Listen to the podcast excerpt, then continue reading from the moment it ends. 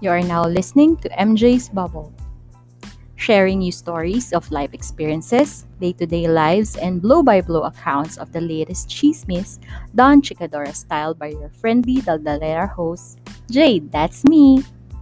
Come in and join me in my bubble as we talk, laugh, cry, and learn in today's episode.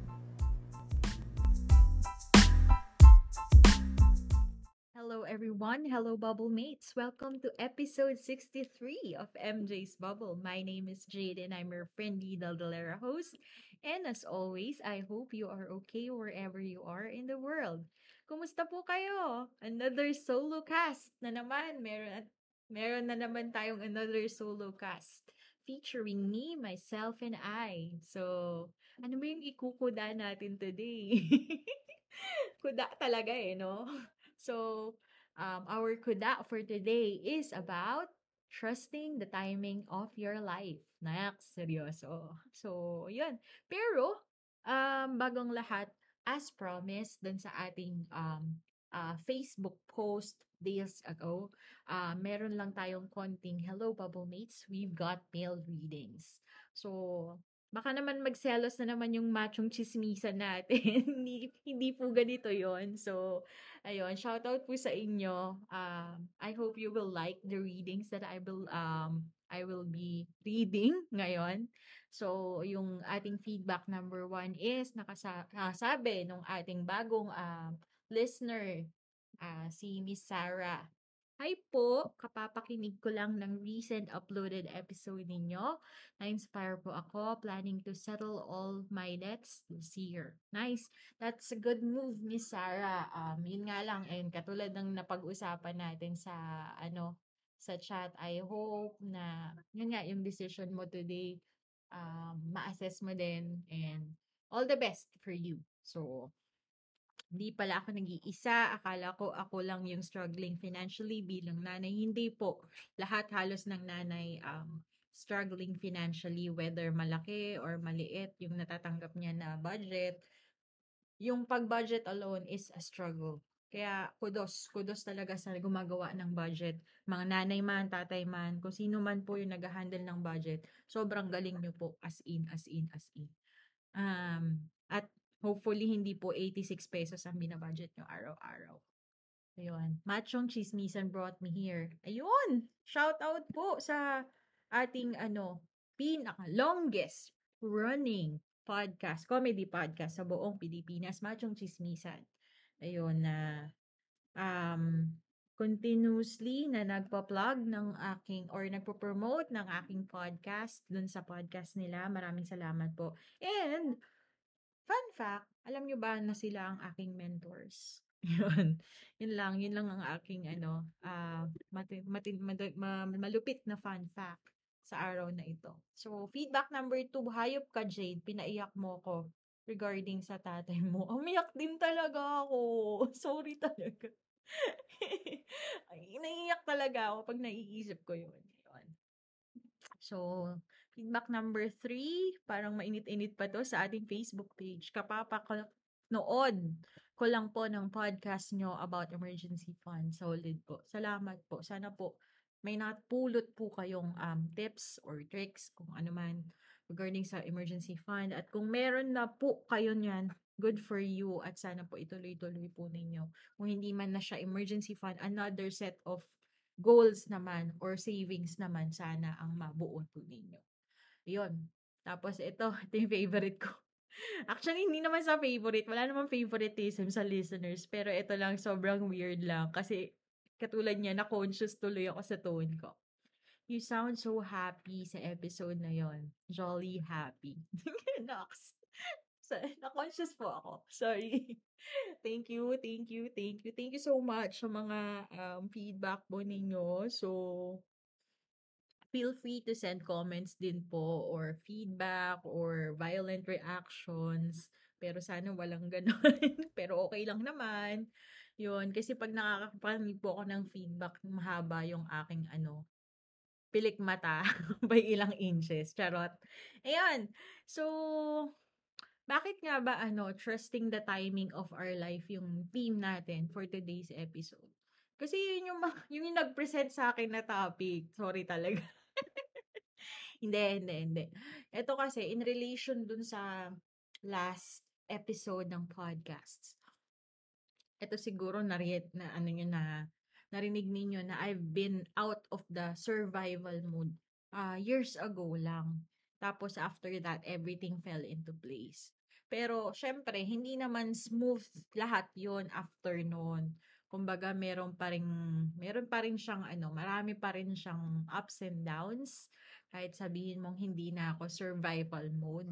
When you summarize it, pero ano yun, ano tawag dito? Yun nga, hindi, hindi siya smooth. It was never smooth.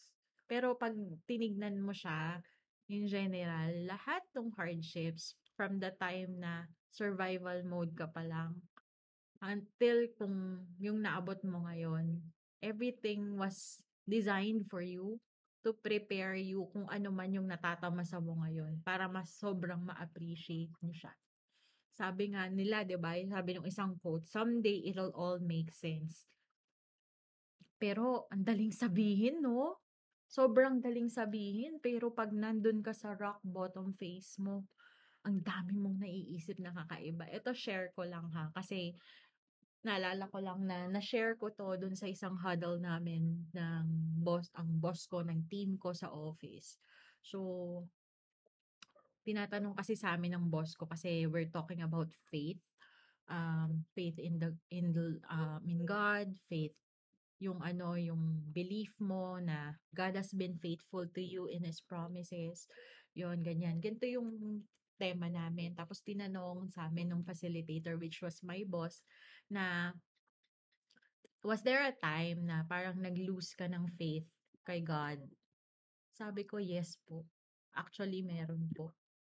Nung bata po ako. Kasi um, I was in college uh, nitong panahon na to na nabanggit ko naman na sobrang laylayan laylayan talaga. Sobrang nasa laylayan kami nung college kami na hirap talaga, survival mode. Um, tawag dito, nasa State University ako nag-aaral noon, pero nararamdaman ko talaga na sobrang tipid. Sobrang tipid at may times na talagang yung baon ko is I cannot spend it all kasi kailangan kong i-ensure na may kakainin pa kami sa gabi. So, ganun, ganun siya. Hindi malaki yung baon ko, 50 pesos yung baon ko. So, may times na hindi ko, kumbaga parang I have to make sure na may natatabi pa ako doon kasi kailangan kong i-ensure na may kakainin kami ng mga kapatid ko in the absence of my parents na nagtatrabaho that time na kahit wala pa sila, meron kaming something for dinner. So, yun. Ganun yung levels nung kahirapan namin nung college. So, tapos, ganun na nga, mahirap na nga yung buhay. Tapos, I belong to, I used, I used to belong to a group of friends na pare-pareho kaming mahirap. Pare-pareho kaming nasa laylayan. Then, yung pag-uusapan namin is yung struggles namin sa home life namin, yung hirap ng buhay, ganun, everyday. Parang from Monday, kung every single day, ganun yung pinag-uusapan namin. Na to the point na naisip ko na bakit pa kasi nandito ko? 'Di ba? Kasi baka naman mas may nangangailangan ng buhay ko.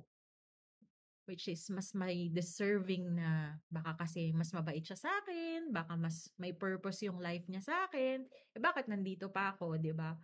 Parang ganun, parang ganun ka rock bottom yung feeling ko that time.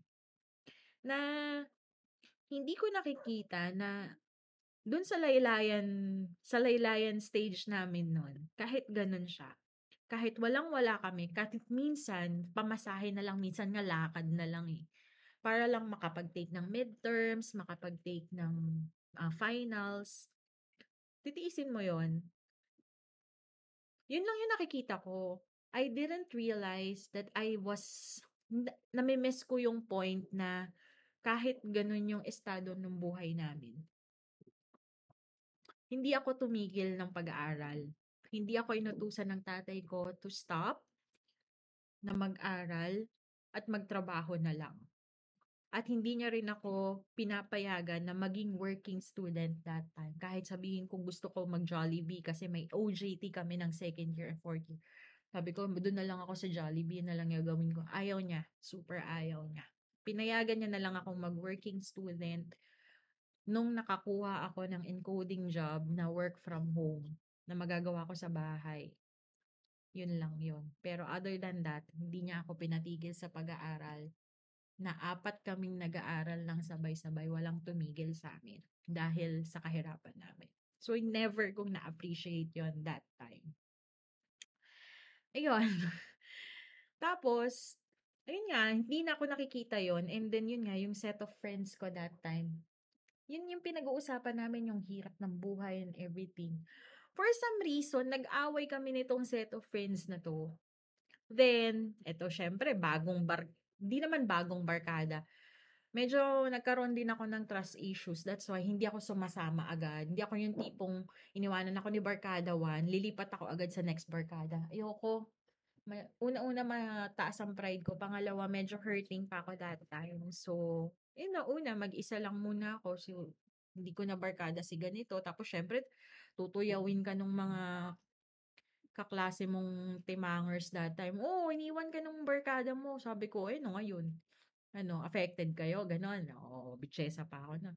Tapos tawag dito, may, I have yung, yung friends ko na until now, friends ko sila until, unto up to adulthood, hanggang motherhood nga, yung iba, at yung, yung mga anak na, yung isa may anak na pusa.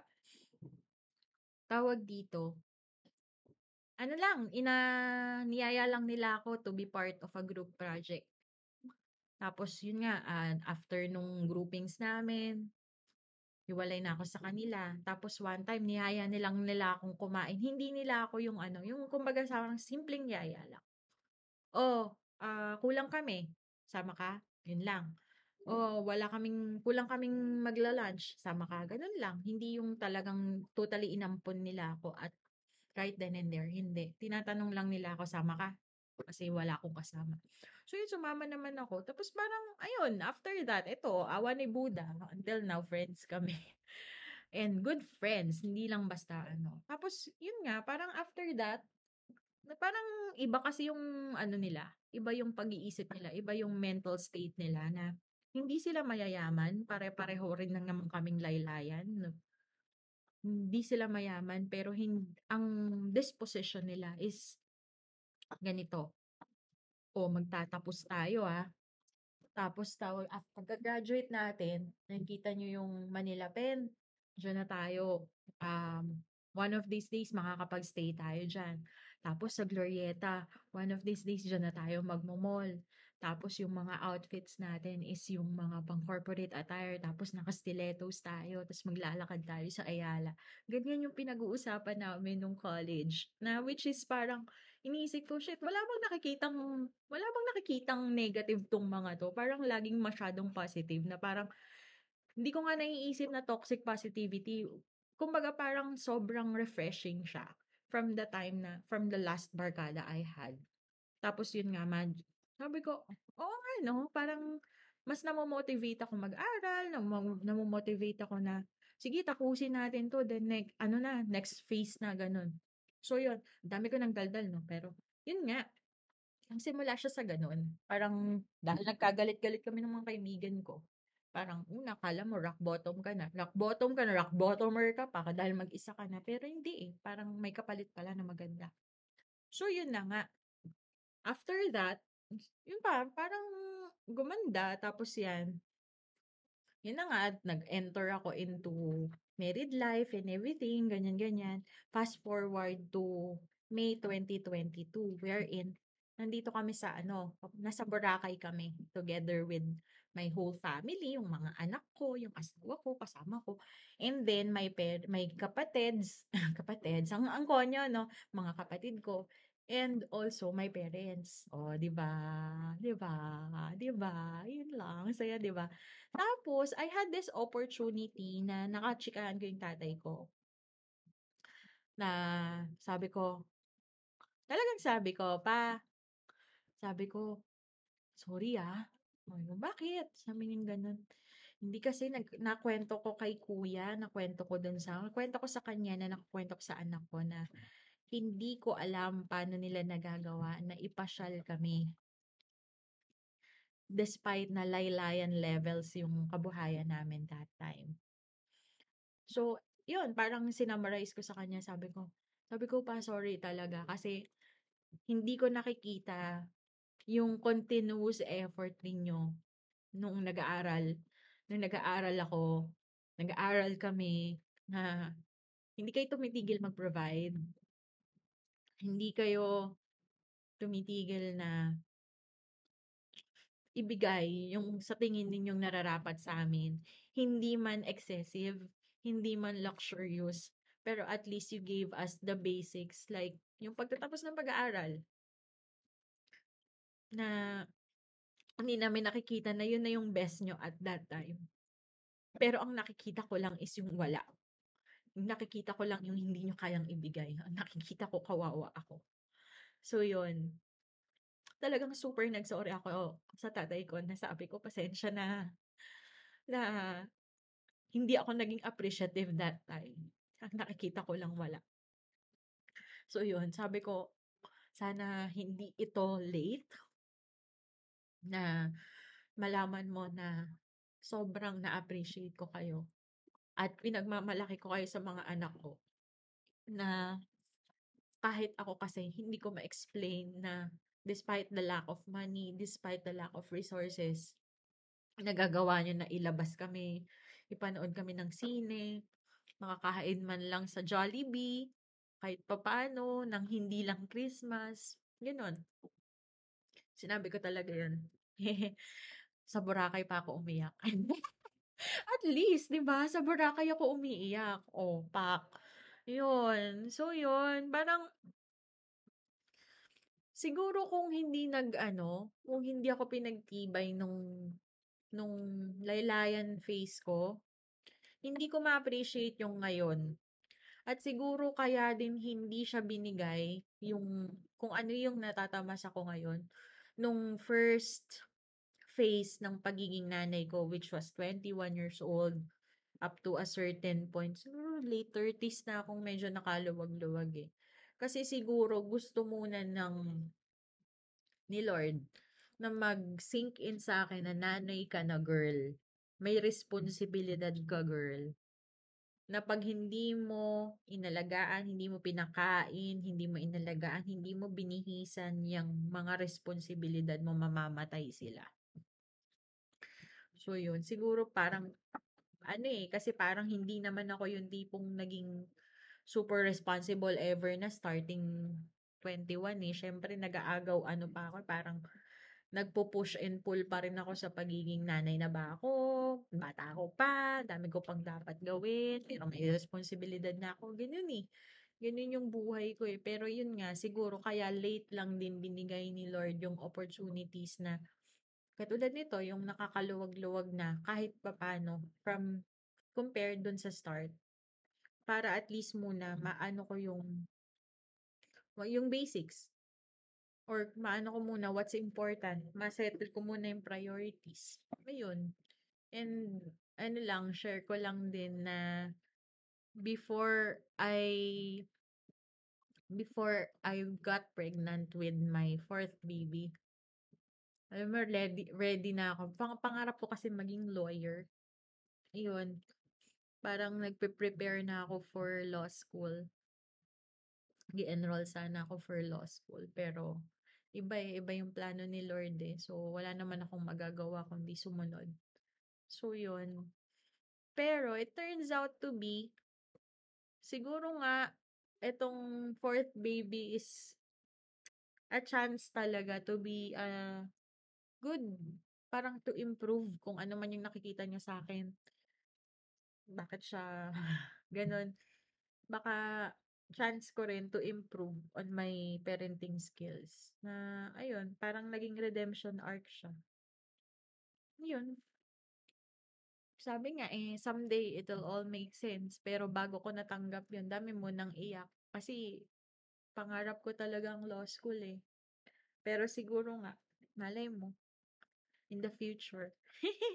Ang layo na, 'di ba? Nung trust the timing of your life. Pero in, alam mo that time nung nabuntis nga ako kay fourth, hindi ko talaga, yun na naman, nandun na naman ako sa, nandun na naman ako sa rock bottom na hindi na ako naghihirap. Pero bakit I cannot, bakit hindi ko makuha yung pangarap ko? Yun yun eh. Parang you gave me, parang pinaasa mo ba ako?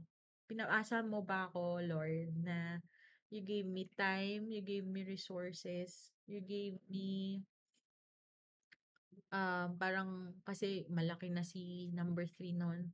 Pwede na akong ano eh, mag-aral. Pinaasa mo ba ako? Yun yung tumatakbo sa utak ko. Pero wala eh, kailangan ko lang talagang isipin. Kasi nga, buti na lang preoccupied ako sa pag-iipon that time.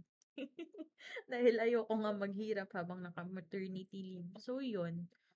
So, when I got out of that um, mentality, nakita ko yung, yan, katulad ngayon, ang ganda ng relationship ko sa mga bata. Na baka nga, hindi pa binibigay yung law school for me to establish ano dapat yung magiging ano, magiging relationship ko sa mga bata and yung role ko sa family. Kasi kung hindi naman nangyari yun eh.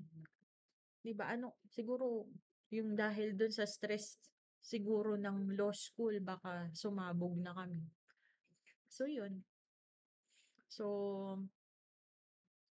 Ayun lang yung masasabi ko with regards to trusting the timing of your life. Hindi pa naman final yan. Kasi nga, syempre, hanggat, nin, hanggat humihinga ako, hindi pa final yan. So, kung meron man po kayong pinagdadaanan right now, maybe hindi mo man maintindihan bakit nangyayari sa'yo yun, I would suggest na you keep your faith na kapit lang. Wala akong masasabi na profound. Pero, yun nga, someday it'll all make sense. And I would like to share this quote na nakuha ko sa Raw and Real podcast.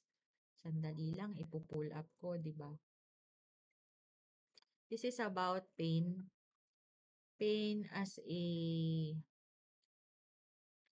as a way to um, glorify the Lord. Teka lang ha. Teka lang. Kaya ko to. Ito. Uh, ha? To galing to kay galing to kay Coco Phoenix which is ano siya ang uh, naging guest siya dun sa podcast ni ng Raw in Real podcast na sobrang tumatak sa akin to. Asa na ba yon? Teka lang ha, teka lang. Kalma. Kalma. Ito, pain. Pain is a unique privilege to give God the glory and to live our life's purpose. Your pain is specifically handmade for you to fulfill God's purposes in your life, which is totoo naman. Parang nilalagay ka daw ni Lord sa mga situations for you to keep trusting Him. So, yun lang naman. Naging religious na naman tong podcast na to. Pero, yun nga. Wala eh. Minsan kasi talagang nakikita mo na na siya lang yun. Siya lang yung ano, kung ano man yung nararamdaman mong yun, siya, lang talaga. So, yun. Ang seryoso ko, no? Dapat masaya lang to eh. So, sorry talaga kung sino man po yung nag-comment sa inyo na, na yung energy ko ay ano, kasi gusto ko lang iset na hindi ko hindi ko ma-explain. So, yun. Yun lang. Sensya na kung hindi ko na-sustain yung energy. Hindi ako joyfully happy. Pero, I hope sa konting oras na or konting minutong narinig nyo ko, eh may nakuha pa rin kayong something. Um, yun nga, kapit lang, fighting, and I hope you're okay wherever you are in the world. Ayan na! Ah! What's up, people? Welcome to Architalk Podcast. And we are live, folks. Uh, Architalk Podcast is uh, your listening pleasure podcast sa mga puyat, sa walang tulog, at para sa deadline. What else more? Uh, what else? Ah, basta sa amin, ang Architalks Podcast, ano lang to, uh, for uh, unwinding, ika nga. Kasi nga, syempre, alam naman natin ang mga work natin sa office or mga estudyante, syempre, we are always uh, stressed out. Lalo na siguro kapag uh, meron kayong mga deadline and of course, you're looking for something na magising-gising ka kasi syempre, alam mo naman tayo, it's either nagpupuyat sa plate, ano yung mga mga tamad dyan 3 days before, or uh, pag sa office talaga, yung mga uh, sunod-sunod na deadline, minsan 2 to 3 projects, sometimes 4, di ba? Kaya, alam mo na, medyo stress out tayong lahat. Kaya kailangan natin ng pampagising. Tama ba, Mau? Uy! Ah, mag, eh. mag, mag-agree, mag-agree ka, Mau! Mahirap, para nagkasalita ako mag-isa. Wala, wala pa akong co-host dito.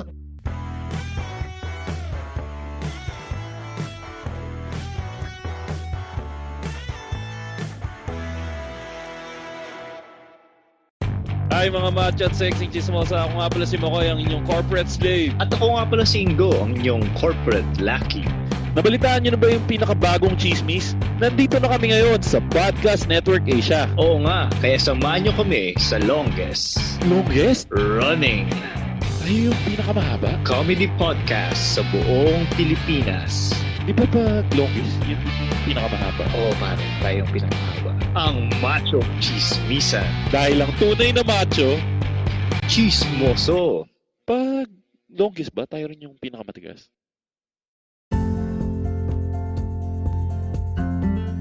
Naaliw ko ba sa episode today? Aw, thank you!